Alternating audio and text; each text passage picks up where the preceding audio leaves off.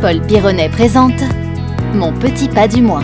Bonjour, Paul Pironnet, passionné par le monde humain et sa transformation permanente. Mon petit pas du mois le podcast pour progresser dans ma vie. Salut Paul, comment vas-tu? Mais en pleine forme, mon cher euh, Jean-Baptiste, très heureux de te retrouver, ainsi que nos auditeurs. Eh bien, plaisir partagé, bienvenue à tous, merci de nous écouter et de prendre part à ce programme. Mon Petit Pas du Mois, un podcast qui doit nous permettre, au gré des épisodes, eh bien, de progresser dans notre quête de révélation et de transformation de soi, euh, micro-changements, connaissance de soi, être acteur de sa vie, développement personnel, contrôle, lâcher prise, confiance en soi, autant de sujets qui nous aurons l'occasion euh, d'aborder, développer avec toi, euh, Paul, grâce à ton expérience, mais aux tips et aux conseils que tu pourras nous transmettre pour nous guider. Tu es d'accord avec cette promesse? Absolument, c'est toute l'ambition de ce Bon, pour se laisser guider, c'est encore mieux de savoir qui est notre guide. Hein. Ce premier épisode va nous servir un peu à mieux te connaître.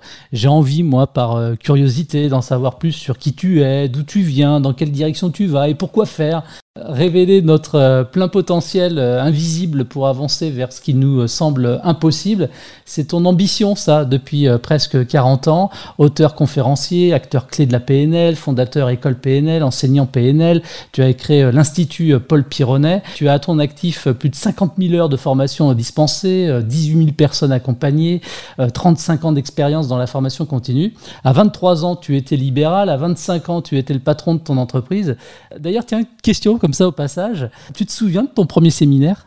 Alors mon tout premier séminaire, absolument, c'était au Crédit Mutuel à Lille, premier séminaire en entreprise, hein, parce que sinon j'avais fait des choses auprès du grand public. J'avais commencé déjà par des actions de massage et un peu de communication, mais sinon mon vrai séminaire, c'était donc dans cet environnement avec des banquiers. Alors sachant que moi j'avais à l'époque beaucoup de soucis euh, financiers, et me voilà en train de former ces experts de la finance. Alors justement, je me sentais un peu petit, mais c'est aussi pour cette raison qu'on m'avait appelé, parce qu'on m'avait dit au moins, tu vas pas leur parler de produits financiers, mais de qualité de relation. Je me souviens très bien de ce moment-là. Tu es en train de me dire que tu es en train de former tes créanciers. en quelque sorte. Quel regard tu portes sur ton euh, parcours professionnel? Alors c'est une succession euh, d'aventures, de situations, parfois euh, très porteuses, qui m'ont énormément motivé. Parfois j'ai été confronté à, à, des grosses difficultés. Il y a en gros euh, trois grandes parties. Une première où je me lance avec un certain nombre de difficultés euh, économiques à l'époque parce que j'avais euh, fait quelques bêtises, notamment je m'étais engagé pour des cautions solidaires sur des, des gros projets immobiliers et ça m'est retombé sur le dos, donc j'avais des très grosses pressions financières. Donc il a fallu que je, démarre en libéral avec en plus un interdit bancaire. Donc quand je parlais de soucis financiers face à mes directeurs bancaires, c'est juste pour expliquer de, de, quoi on parle. Et puis face à ça, après, j'ai créé ma propre entreprise, notamment parce qu'après deux ans et demi d'activité en libéral, je démarrais à l'époque avec la PNL et fort des activités que j'avais en entreprise comme formateur, hein, j'intervenais à ce moment-là donc à titre profession libérale, mais après quand j'ai commencé à proposer des formations, pour le coup, j'avais ouvert euh, cette première SRL, cette école de PNL. À partir de 96, j'avais développé en, parallèle de l'école de PNL une école de coaching avec euh, mon ami Alain Carroll, ICI, Institut de Coaching International, qui existe toujours. Mais après dix ans de collaboration, moi j'avais envie de revenir un peu vers l'entreprise.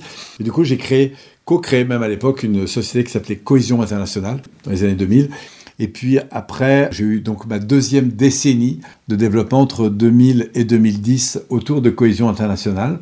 Et puis en 2010, je me suis euh, retiré de ce projet euh, commun parce qu'il y avait des valeurs qui me nourrissaient plus. Et du coup, avec mes deux salariés de l'époque, j'ai quitté mes deux associés pour co-créer Paul Pironnet Institut. Et puis jusqu'en 2020, PPI s'est fortement développé.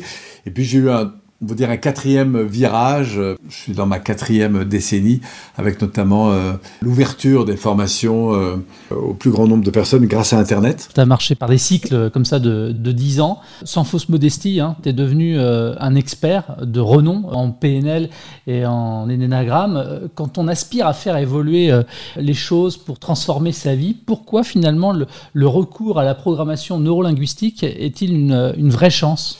Alors pour moi, il a été parce que toutes les voies sont royales pour ceux qui les choisissent. Hein. Après, au tout départ, j'ai commencé par la sophro, puis j'ai fait aussi beaucoup de gestalt, qui sont des approches très centrées sur l'accueil, la gestion des, émotions. Après, j'ai découvert l'analyse transactionnelle, et c'est comme ça que j'ai commencé mon premier métier de formateur. Donc là, on est avant 1990. En 90, je découvre la PNL en faisant venir Alain Kérol à Grenoble parce que je voulais me former, qui est une sommité. Et du coup, euh, bah, j'ai pris une, envergure assez importante. Et la PNL était un accélérateur en ce sens que, après des années où on, travaillait plus sur les problèmes, le pourquoi des problèmes, l'origine des problèmes, le retour vers les problèmes passés, eh bien, la PNL m'offrait une philosophie beaucoup plus axée sur des solutions. Quelles sont les valeurs importantes qui sont les tiennes? Qu'est-ce que tu as envie euh, aujourd'hui de mettre dans ton avenir? À quoi tu aspires? C'est quoi tes projets?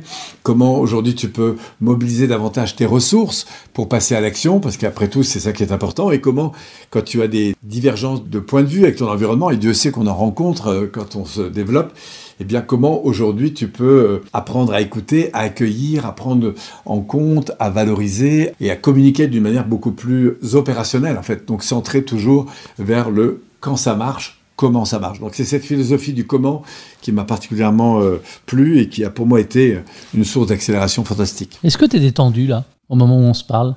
Je joue un peu entre les deux, parce qu'à la fois, je, repense à ces situations euh, où il a fallu que je me batte, et puis, après, à force, j'ai eu moins besoin de me battre et du coup, aujourd'hui, je peux, je pense, durant la plupart du temps, être beaucoup plus apaisé.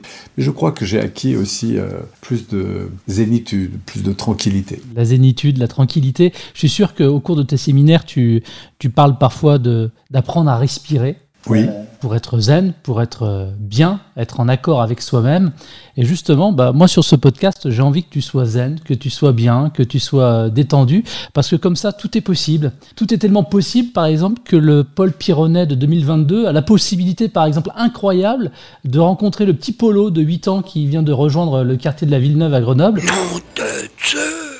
Qu'est-ce que tu auras envie de lui dire, toi, à ce môme-là qui est en face de toi, là? Eh bien, une chose essentielle, c'est continue d'écouter ce qui t'inspire intérieurement. C'est-à-dire, qu'est-ce que, au fond, te fait vibrer dans la vie? Observe ce qui est possible et dis-toi que tout est possible. Bien sûr, ça va demander du travail, de l'entraînement, mais ouvre-toi à ce vers quoi tu as envie d'aller. Tu accueilles tes rêves, tu poursuis tes rêves. Voilà ce que je dirais à cet enfant. Tu sais, quand j'étais enfant, j'avais un rêve, celui d'être pilote.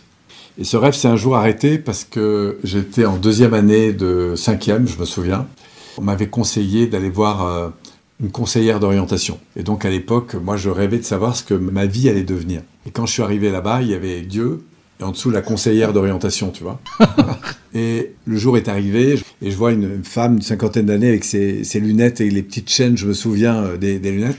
Elle me dit c'est vous Paul? Je dis oui oui c'est moi. Et j'étais très impressionné donc je rentre dans le bureau, je m'assois et puis elle prend mon carnet de notes et puis à ce moment-là elle me dit euh, qu'est-ce que tu veux faire plus tard? Et moi je la regarde avec mon cœur d'enfant comme ça euh, et je lui dis bah, moi ce que j'aimerais c'est être pilote.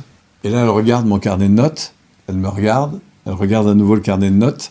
Et là, au regard qu'elle me dit, mais il faudrait peut-être que tu travailles pour ça. Ça fait mal, ça. Ça, ça a fait un peu mal. Et sur le coup, comme moi, j'avais l'impression de faire beaucoup déjà, et je me suis dit, bon, bah, je ferai autre chose en fait. Et ce jour-là, mon rêve s'est éteint. J'aurais pu la regarder et lui dire, bah tiens, ma cocotte, tu vas voir dans 10 ans euh, qui va le remporter.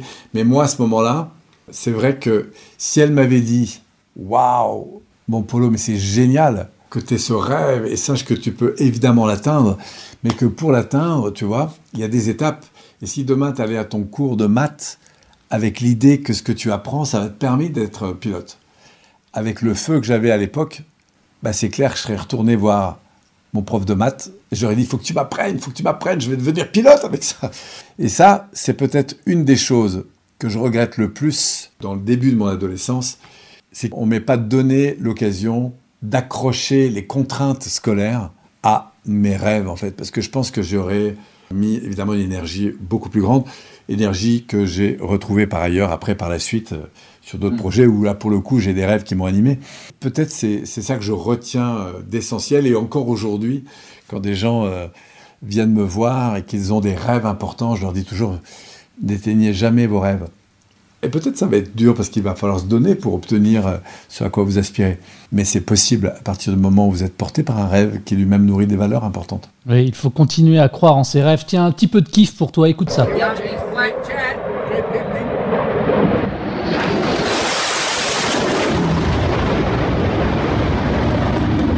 Qu'est-ce que tu penses de cet avion de chasse qu'on vient d'entendre là au-dessus de nous là? Ça te fait pas rêver ça? Ah bah énorme tu es arrivé, toi, sur Grenoble à l'âge de, 7 ans. Les sept premières années ont été celles de l'insouciance, euh, du bonheur de, vivre en communauté. Et j'imagine que tu vas reconnaître cette voix. J'ai désiré fonder une communauté sur les bases de la, non-violence appliquée à tous les plans de la vie. J'imagine que, que d'entendre euh, Lanzal del Vasto, ça, ça te fait quelque chose quand même un petit peu? Ah bah bien sûr, parce que faut savoir que Lanza, qui est donc le fondateur de la communauté de l'Arche, dans laquelle mes parents euh, sont entrés, donc moi je suis né, il se trouve que Lanza del Basto vivait euh, juste au-dessus de ma chambre. Et puis moi, bah, j'ai été comme les enfants de la communauté à l'époque, et donc euh, le nombre de fois où lui s'asseyait, parlait en public, où je, me suis retrouvé assis euh, entre ses bras en train de l'écouter. Euh. donc c'est une voix qui a, qui a, bercé mon enfance. Et ouais, ça, ça me touche beaucoup de, de réentendre cette voix, absolument. Je trouvais normal qu'il ait sa place aussi dans cet épisode et dans ce podcast, en bordure donc du plateau du Larzac, euh, sur le domaine de la Borinoble. Tu as vécu donc au sein de la communauté de l'Arche, hein, fondée par Lanza del Vasto, disciple de Gandhi, on peut le rappeler, précurseur en France et en Europe du mouvement de la non-violence. Quel souvenir, toi, tu, tu gardes de cette période-là de ta vie? Est-ce que tu en as d'ailleurs en tête qui, qui reste ancré de façon assez précise? Parce que euh, malgré tout, euh, l'âge avance pour tout le monde et souvent on a tendance à oublier comme ça des souvenirs. Est-ce que toi tu en gardes des, des précis? J'en garde des précis d'abord parce que j'ai eu l'occasion d'y revenir. Il faut savoir que là-bas rien n'a bougé, c'est-à-dire que j'y étais encore il y, a, il y a quelques mois et il n'y a pas une pierre qui a bougé. Donc ça c'est assez unique comme expérience de retourner là-bas. Et les souvenirs me reviennent. J'ai un nombre infini de, souvenirs. Les plus marquants sont probablement les moments du dimanche, par exemple, quand ils mangeaient euh, sous le marronnier, il y avait des grandes tables avec des nappes blanches et je me vois euh, évidemment courir sous les tables. Il y avait une espèce d'abondance.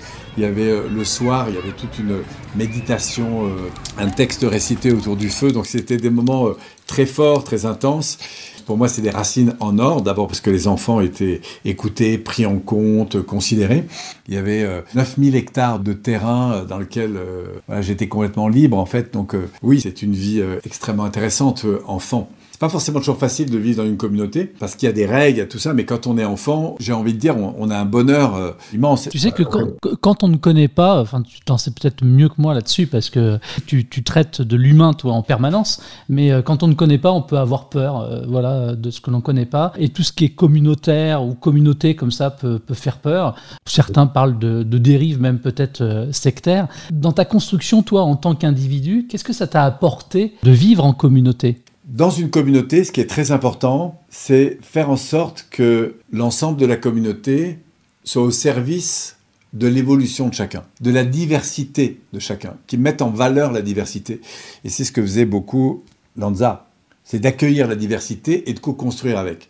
Dans un système sectaire qui parfois n'est que sectaire pour les gens qui sont à l'extérieur, mais qui l'est véritablement, c'est un système dans lequel la communauté rentre dans un phénomène qui consiste en fait à suivre le leader et à prendre le leader comme seul modèle. Ce qui veut dire que du coup, les gens ne sont plus libres de fonctionner. Pourquoi? Parce que on va dire que l'ensemble des personnes sont au service du commun, mais le commun n'est pas au service du développement de chacun. Ce qui veut dire que tout ce qui va être différent va être rejeté. Et là, on est dans un système qui nous enferme en fait. Tu vois? Alors ce que m'a apporté la communauté, c'est la diversité, c'est l'ouverture, c'est l'accueil de la différence. C'est aussi la présence de personnes qui m'ont touché parce qu'ils avaient fait des choix de vie parfois en quittant des fonctions, des positionnements de vie, des statuts sociaux qui étaient très confortables, mais qui ont fait ce choix d'aller en communauté parce qu'ils poursuivaient un but, un sens, avec quelque chose de, très fort pour eux. On l'a dit tout à l'heure, tu y as vécu jusqu'à l'âge de, 7 ans. Qu'est-ce qui explique votre euh, départ pour euh, Grenoble? Alors en fait, très simple, c'est que mon père, qui était un homme euh, plutôt d'action, il, aimait la réflexion, mais lui, il, a beaucoup œuvré d'ailleurs en France pendant la défense de la guerre d'Algérie, il, a mené beaucoup de, de, de combat non violent, euh, s'est retrouvé plusieurs fois enfermé, tout ça. Et puis après, ça s'est un peu calmé. Il y a eu les paysans du Larzac, qui a été une cause aussi assez importante. Et puis après, mon, mon père avait besoin vraiment de passer à l'action. Et donc, du coup, il a été sollicité par le maire de Grenoble. Pour un grand projet qui s'appelait le projet de la ville neuve. C'est un peu les premières années où on crée des, cités dortoirs avec l'espoir qu'on allait créer en fait en quelque sorte un groupement de personnes avec la richesse des différentes cultures et tout ça. On s'est rendu compte par la suite que c'était assez compliqué. Mais à l'origine, mon père a été sollicité pour ça. Du coup, il lui qui était prof de philo et prof de français, a décidé de devenir gardien, en fait, pour être vraiment au contact des gens. C'est par la suite, quand ma mère est décédée, qu'il est revenu vers son rêve d'origine, qui était de devenir prêtre. Donc, prêtre gandien, comme il le soulignait, c'est-à-dire un prêtre ouvert à la, divergence et, à la différence des, cultures. Alors, passé l'excitation, euh, j'imagine, euh, de découvrir autre chose le choc euh, a dû être euh, violent pour, euh, pour le petit Polo. De la vie en pleine nature ou presque, tu te retrouves dans une barre d'immeubles, dans un quartier qui allait finalement devenir une cité. On va en reparler de ça, si tu en es d'accord. Donc on se retrouve dans 15 jours. Avec grand, grand plaisir pour la suite de ce récit et surtout de comprendre aussi comment se confronter à la différence, pas seulement différence de personnes, mais différence de milieu, différence de situation. Et Dieu sait que ces années ont été importantes pour ça, mais j'en parlerai la prochaine fois. Merci de votre fidélité, merci de nous avoir suivis. Ça s'appelle Mon Petit Pas du mois et c'est tous les 15 jours. C'est un programme disponible également sur l'ensemble des plateformes de diffusion de podcasts. Merci Paul. À tout bientôt. C'était Mon Petit Pas du mois, le podcast pour progresser dans ma vie. Un programme disponible sur l'ensemble des plateformes de diffusion de podcasts.